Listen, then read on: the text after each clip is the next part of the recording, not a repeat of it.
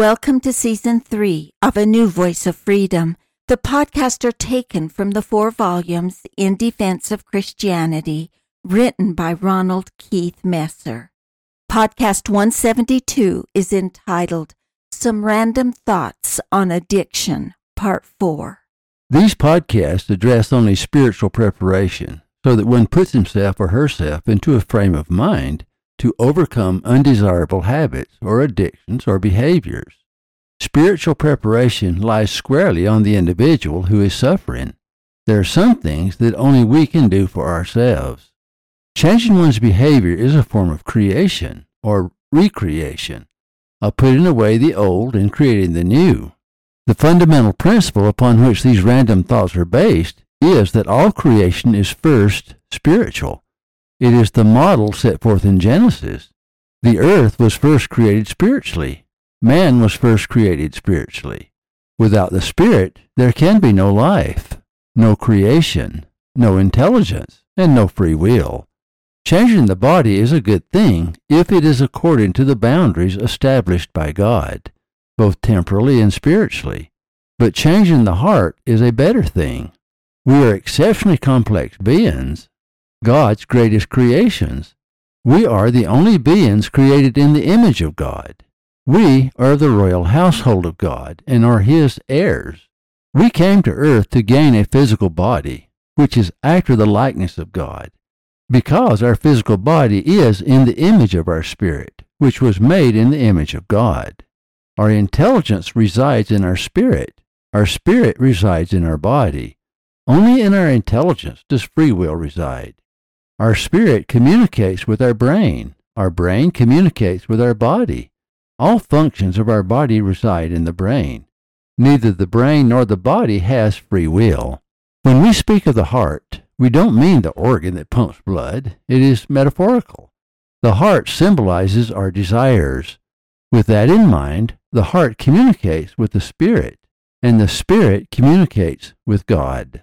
If we're going to change, if we are going to recreate ourselves, we must first change the heart.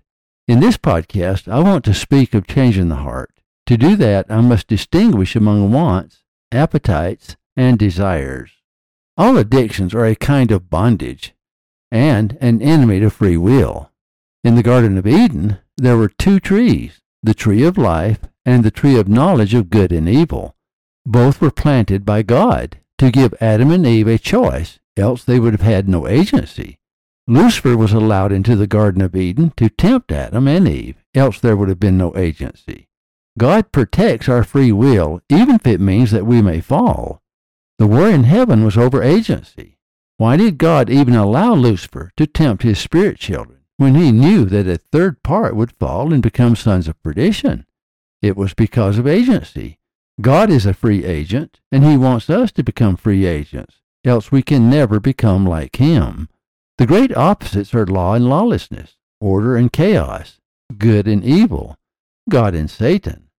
Those who choose law, order, good, and God will be free forever. Those who choose lawlessness, chaos, evil, and Satan will be bound in captivity forever. For those of you who are following these podcasts, you will note that Linda and I do a weekly podcast on John Milton's Paradise Lost. The reason I chose John Milton is because he brilliantly analyzes the role of Satan and God. Milton's stated theme is to justify the ways of God to man. Milton clearly emphasizes the role of agency and free will. God protects our agency and free will. Satan wants to take them away. Anything that takes away our agency and free will is of Satan, but God restricts Satan's power. Satan may do all he can to destroy the body, but he cannot take away our agency and free will, for they reside in our spirit, not in our body. We may give them away, but they cannot be forcefully taken from us. As long as there's breath in our body, we always have options. We have wants, appetites, and desires. Though some addictions are lethal, not all addictions are alike, and all addictions are spiritual as well as temporal and both the spirit and the body must be treated. The body has appetites, the soul has wants, but only the spirit has desires. We must distinguish among wants, appetites, and desires. Because reference books use wants, appetites, passions, and desires as synonyms, bear with me as I assign restrictive meanings for the sake of argument. First, let's establish boundaries. I shall confine all those terms within reason and law. That which is irrational, unreasonable, and impossible outside of law are superfluous to my definitions. For example, no matter how much you want or desire something, if it is irrational or unlawful, by law I mean only absolute laws of nature, then you are never going to achieve it. Using that assumption, the rest will make more sense. Of the three, wants are the easiest thing to control. Of course, we are often influenced by our wants. Wants are the weakest of the three motivations. I want to be rich. I want to be famous. I want a new car. I want to lose weight. In distinguishing among wants, appetites, and desires, I must take liberties with my synonyms. Reference books don't distinguish among them, for reference books speak in generalities. I shall take liberties and assign meanings. Synonyms for want are crave, wish, long for, fancy, pine for, hanker for, hope for, yearn for. Those, of course, are the verbs. Want is also a noun. Synonyms are lack, absence, need, requirement, deficiency, dearth, defect, necessity, scarcity, scantiness, meagerness, insufficiency. I suppose you get the point. In controlling wants, we must understand the motivation. Is it superficial? A mere whim? Is it temporal? Is it physical? Does it feel a deficiency? To distinguish among wants, appetites, and desires, I would add to wants such terms as shallow, superficial, fleeting, noncommittal, temporary, unessential, and so on. In other words, wants may be satisfied, but they must not be allowed to consume us. Denying wants builds character. Wants are the niggling temptations that gnaw at us daily. Life goes on without getting all our wants. We must always remain in control of our wants. Self indulgence quickly becomes a narcissist habit that feeds selfishness. Wants influence us, but should never be given a lasting hold over us, for they quickly turn into appetites, and appetites can turn into desires. Of course, not everything is good or evil, but everything is important. All mammals are lovable at birth, but some turn into beasts that turn and rend us.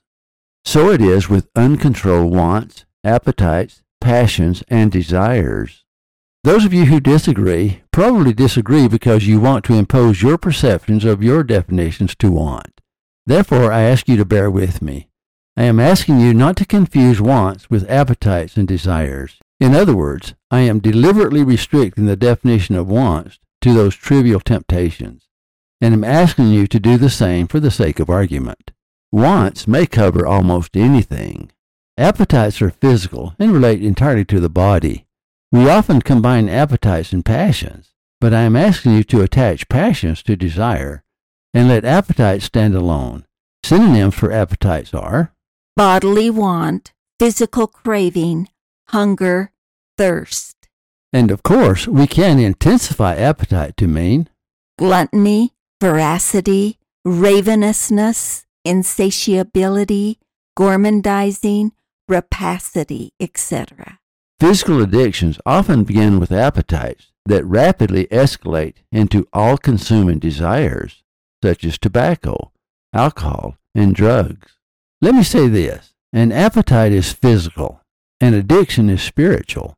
Any assault on free will is spiritual, for free will resides only in the spirit, not in the body. One could argue, I suppose, that chemical addiction exists, which satisfies one's appetite, so the lines get blurred.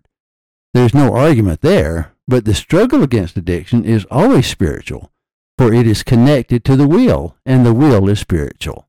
That is why it is necessary to know that you always have free will, always. Only Satan will tell you that you don't. Science, because it dismisses the supernatural, is out of its league when discussing free will. Appetites can sometimes be flushed out of the body, but all dieters know that suppressing one's appetite is no easy matter. Diet programs are a billion dollar business, and all of them try to make dieting look fun. And we know that for some, food becomes an addiction and a detriment to physical and emotional health. Though the term is used loosely, for we all crave food. Many boastfully, and I am one of them, claim to be addicted to chocolate, which, by the way, is by the origin of the name, the food of the gods. Now we must come to desires. Oh, those wrangling desires. Wants and appetites are easily identified, but slippery desires are like the octopus that can camouflage its appearance or disappear through the smallest crack. Wants are weak and sickly things that die from neglect. Appetites are a lifelong struggle that fill our souls with guilt as we strive for perfection. Uncontrolled appetites can destroy us. Appetites are an unending chain of mountains we must negotiate as we trek through life. Yet, even the tallest appetite is loomed over by the Everest of desire. Others can recognize you by your wants and appetites because you wear them as fashions, and by them you are judged by others. But the ultimate judge will judge you by the desires of your heart. Desires often manifest themselves in wants, appetites, and passions which are not to be casually dismissed. However, sometimes you will achieve your wants, appetites, and passions, but you will always achieve your desires. You are the sum of your desires, and no matter how dark and hidden, they will surface. Your body may be ruled by your wants, appetites, and passions, but your spirit will be ruled by your desires. Synonyms for desires are covet, lust after, ambition, longing to possess, spiritual obsession, yearn for, entreat, solicit, beg, aspire after, eagerness, long for, inclination, proclivity, ardent impulse, burning, fervent. Now, it is very easy to confuse wants and desires. Therefore, to be in harmony with my argument stated above, that sometimes you will achieve your wants, appetites, and passions, but you will always achieve your desires. Let me put a finer point on the differences between wants and desires. You may want something very badly, but you are not willing to pay the price to get it. That is why it remains in the realm of want. There's a story of a woman who approached a famed pianist. She says, I would give my life to play like you. The pianist responded, Lady, I did. The envious admirer wanted to be a pianist. The professional pianist desired to be a great pianist, and that is how I distinguish between want and desire. That which you would give up everything for and dedicate your life to defines your desires. For that which you truly desire, you will pay any price and remove all obstacles. For that which you merely want, no matter how much you want it, you set boundaries beyond which you won't go. They may be moral boundaries. They may be practical boundaries. They may be conflicting wants. But still, you establish boundaries. The story of Dr. Faustus is the story of an ambitious scholar who sold his soul to the devil for knowledge, power, money, fame, and glory. The moral of Dr. Faustus is summed up in the Saviour's words For what is a man profited if he shall gain the whole world and lose his own soul? Or what shall a man give in exchange for his soul? We must govern our wants, appetites, and passions, but we must guard our desires as we value our own soul. I suppose I must stop somewhere. Desire, like most things, can be good or evil. Desires can be exalting or abasing, creative or destructive, purifying or defiling, virtuous or unvirtuous, chaste or unchaste. The problem with substance addiction, as we know, can be so consuming, so inflammatory, that one disregards all moral values in return for the next fix. That is why, whatever it takes, we must fight to keep our wants, appetites, passions, and desires within the boundaries of free will. We must guard our wants. We must guard our appetites. And we must guard our passions and stay within the boundaries set by God for they can quickly grow to gluttonous proportions. But if we do not govern our desires, all the discipline in the world cannot save us from ourselves. Desires are of the Spirit, and therefore must be governed by the Spirit. You can tell a lot about a person by their wants, appetites, and passions, but it is an unsteady observation and shallow, for they may change rapidly. To tell a person's future, you must know their desires, for only a change of heart can affect desires. We spend fortunes working on the outer body, but it means nothing unless we work on the heart. Wants, appetites, and passions introduce themselves with noisy shouts. They often clash with our conscience as we struggle for control. Desires, however, come in a whisper, so wantonly that we align our conscience to their friendly persuasions. You may get your wants, which can be wishy washy things, but you will always achieve your desires. It is easy to confess to wants, appetites, and passions, but it takes the courage of a lion to acknowledge our desires. Some we dress in respectable clothing, for even we are embarrassed to acknowledge them. But we always keep their company. We may walk away from something we want, but we can never walk away from that which we desire. Wants are like skipping children that hop, skip, and jump, sometimes in front, sometimes beside, and sometimes behind. Desires, however, always walk a step ahead, constantly luring us to follow their path. Desires, no matter how distasteful, will always dress as you want them to dress, always look as you want them to look, always please as you want them to please, because you will always do what they want you to do.